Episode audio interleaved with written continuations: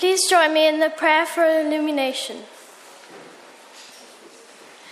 Gracious God, as we open your word, we want to hear your name proclaimed. We want to hear again of what you are doing among the nations.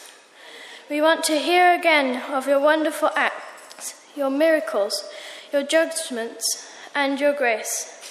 We are Abraham's children.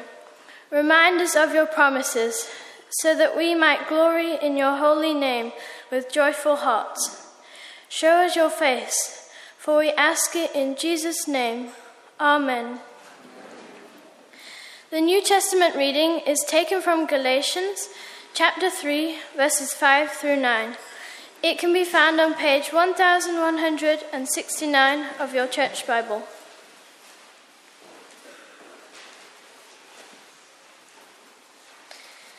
So again I ask Does God give you His Spirit and work miracles among you by the works of the law or by your believing what you heard? Also, Abraham believed God, and it was credited to him as righteousness. Understand then that those who have faith are children of Abraham. Scripture foresaw that God would justify the Gentiles by faith and announce the gospel in advance to Abraham. All nations will be blessed through you. So those who rely on faith are blessed along with Abraham, the man of faith. This is the word of the Lord. Please open your Bibles to Genesis 12. It is found on page 13 of your red Bibles. We'll begin with chapter 12 and read verses 1 to 10.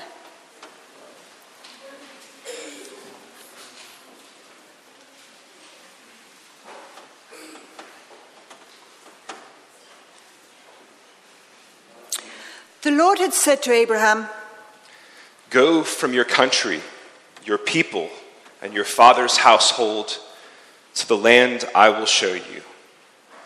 I will make you into a great nation, and I will bless you. I will make your name great, and you will be a blessing. I will bless those who bless you, and whoever curses you, I will curse. And all peoples on earth will be blessed through you. So Abraham went, as the Lord had told him, and Lot went with him. Abraham was 75 years old when he went, when he set out from Haran. He took his wife Sarai, his nephew Lot, all the possessions they had accumulated, and the people they had acquired in Haran. And they set out for the land of Canaan. They arrived there. Abraham traveled through the land as far as the site of the great tree of Moreh at Shechem. At that time, the Canaanites were in the land the Lord appeared to Abraham and said, To your offspring I will give this land. So he built an altar there to the Lord, who had appeared to him. From there he went on toward the hills east of Bethel and pitched his tent, with Bethel on the west and Ai on the east. There he built an altar to the Lord and called on the name of the Lord. Then Abraham set out and continued toward the Negev. Now there was a famine in the land, and Abraham went down to Egypt to live there for a while because the, salmon, the famine was severe. This is the word of the Lord. Amen.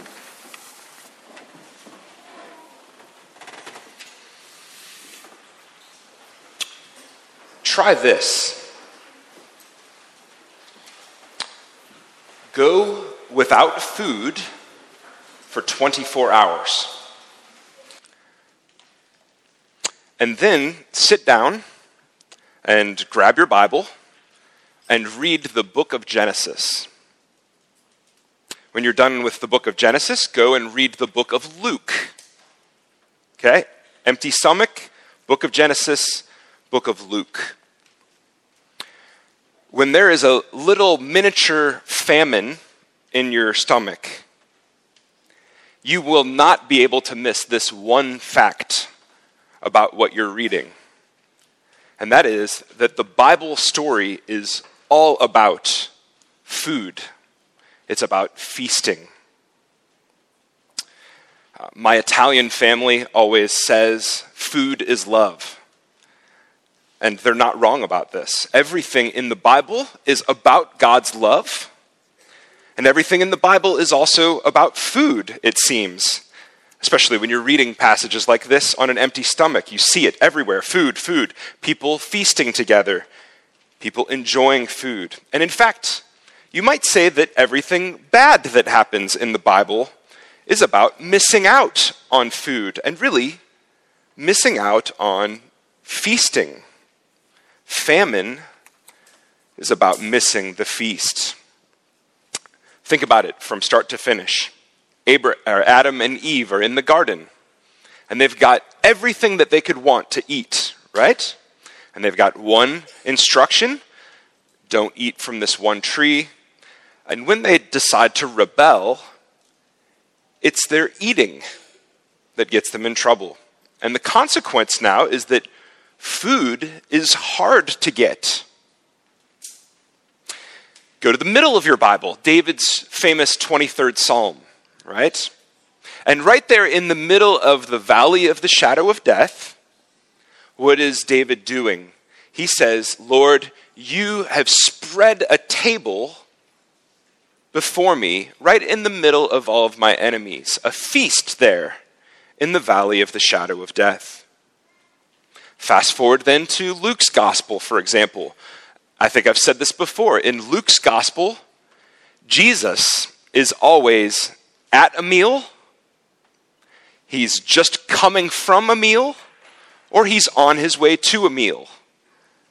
This is my kind of Savior, actually. Uh, he's always feasting, and he gets, he gets uh, made fun of for it, in fact. So let's think together, shall we, from this text in Genesis about the promised feast. Let's think about the present famine. And then let's go back and think about the promised feast one last time.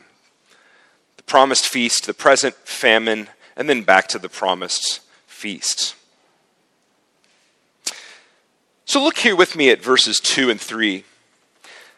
This is one of the key texts in all of the Bible. This is where, in a lot of ways, things just get started for us. And God makes these promises to Abraham. And he says, I will make you into a great nation. I will make your name great. I will bless you. I will make you a blessing. I'll bless the people who bless you. I'll curse the people who curse you. And I will bless every family on earth through you and your family. And it's important to see that Abraham has not done anything to deserve all of this blessing. What's he been doing? He's been in Ur of the Chaldeans, and he's been worshiping false gods like the rest of his family and his nation. But God comes to him and he says, Abraham, I'm going to start something new with you. It's going to be a gift for you, yes, for your family, yes. But you are also going to be the gift giver. I'm going to give my gift to all the nations through you. And if you didn't catch it, the word over and over again here is what? It's blessing. Blessing. Now, I've called this promise to Abraham, I've called this the promised feast. Is that just because Sam's hat uh, made me hungry? Just because I had American Thanksgiving this week and feasting is on the mind? Okay, maybe it's a little bit of that, but think of it this way. Why haven't I called it, for example, God's promised grace instead of his promise feast? God is promising grace, isn't he? But what is grace? Grace is God's unearned, undeserved kindness. And very often, as we read our Bibles, God's kindness means that He provides a feast where otherwise there would be a famine. a famine that many times we have earned for ourselves. Blessing from God is more than food, absolutely, but it's not less than food. It's more than feasting, but it's not less than feasting. Think of Jesus. He says, People cannot live on bread alone. People also need to feed on the very words that come from mouth, the mouth of God, and those words will be food for them. Jesus goes further and says, You need to eat my flesh if you want to have life in you.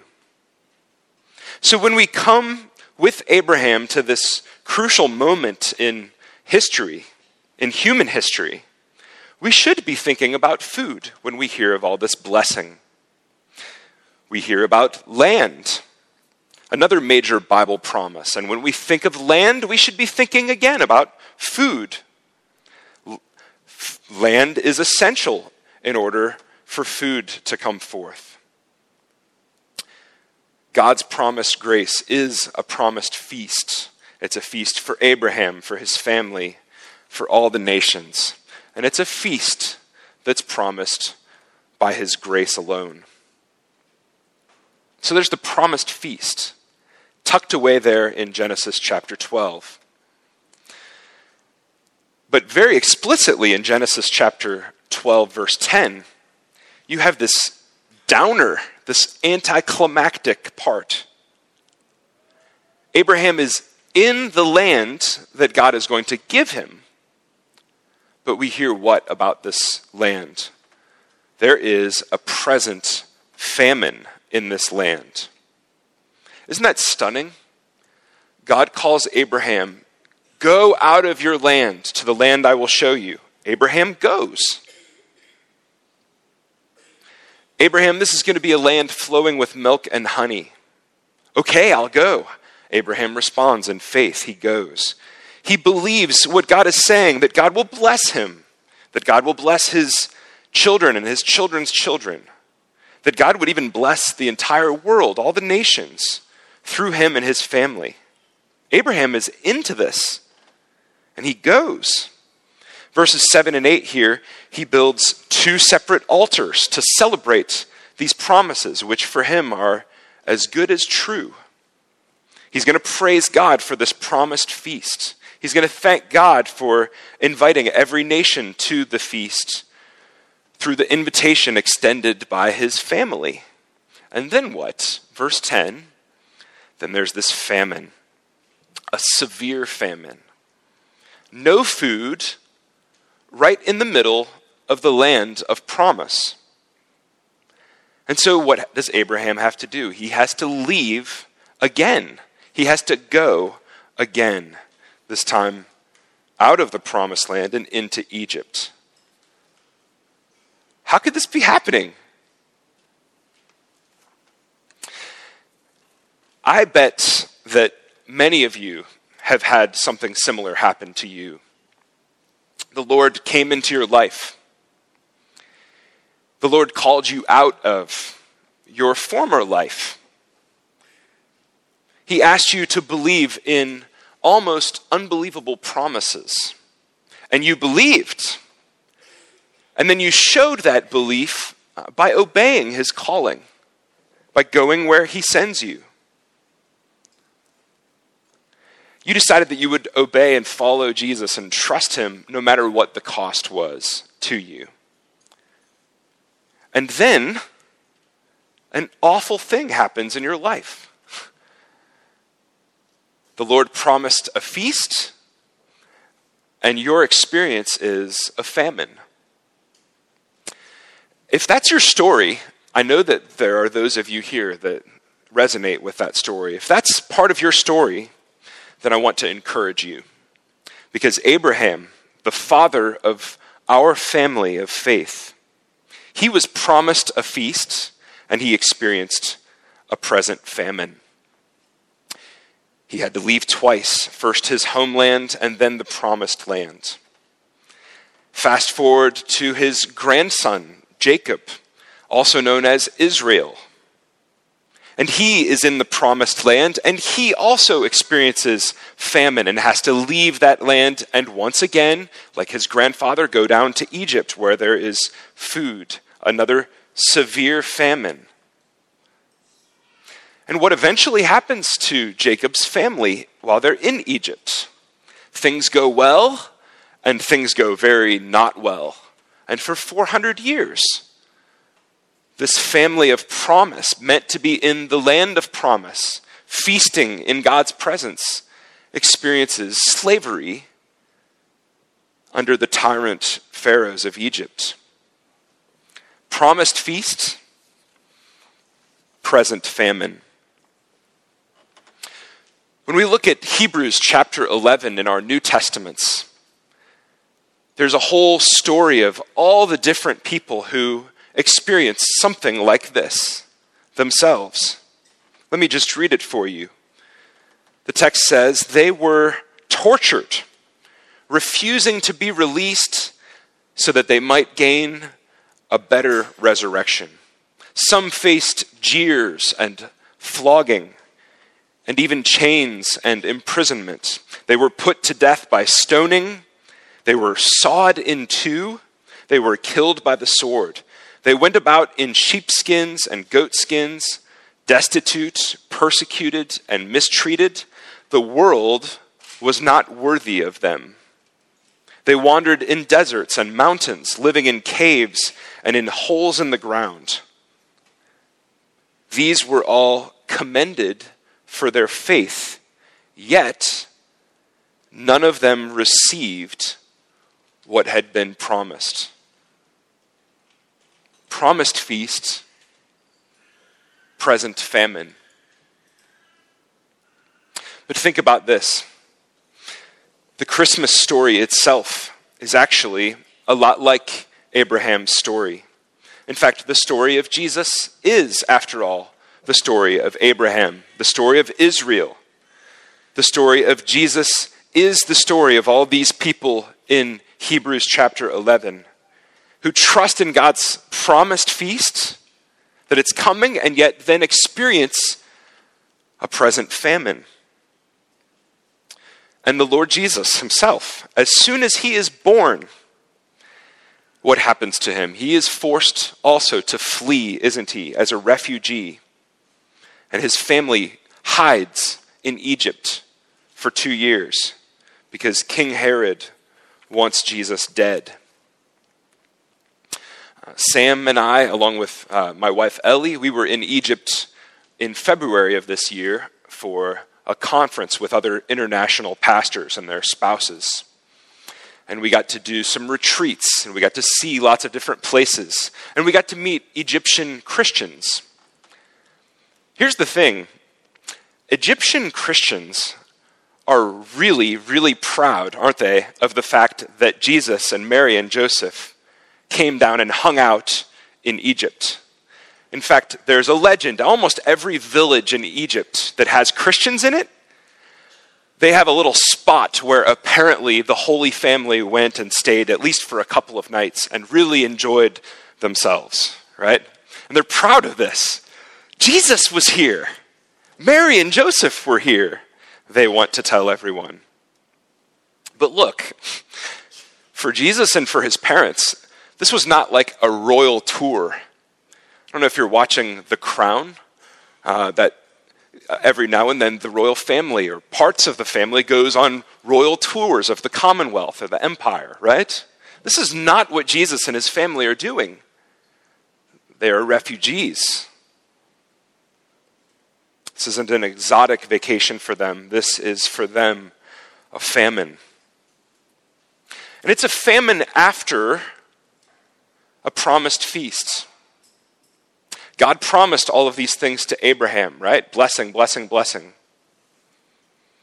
But didn't God the Father, before Jesus went, didn't he promise these same things to his dear Son?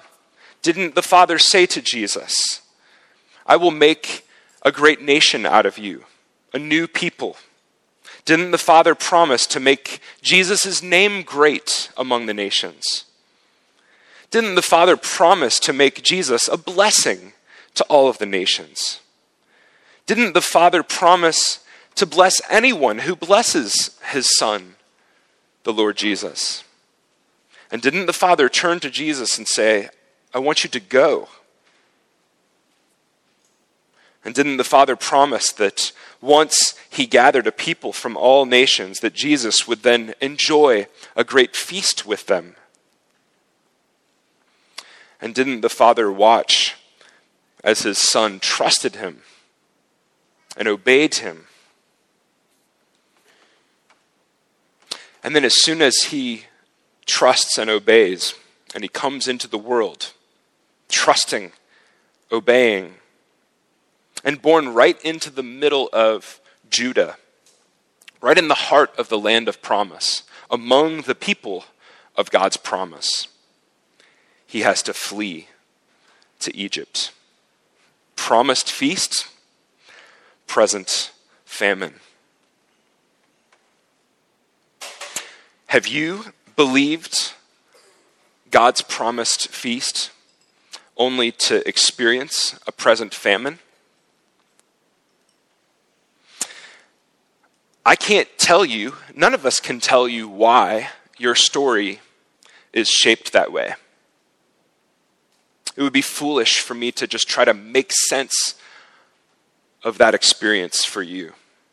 But here's what I can do I can tell you that if your story is shaped like that, promised feast, trusting and obeying, going, following, present famine, if your story is shaped like that, well, then it's also shaped the way that Abraham's story is shaped, the way his family's story is shaped.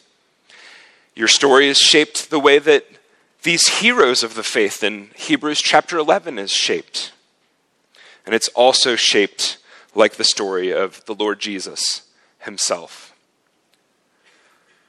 We would like him to, but God doesn't always tell us why we need to experience famine in the present when there's this pile of promises of feasting.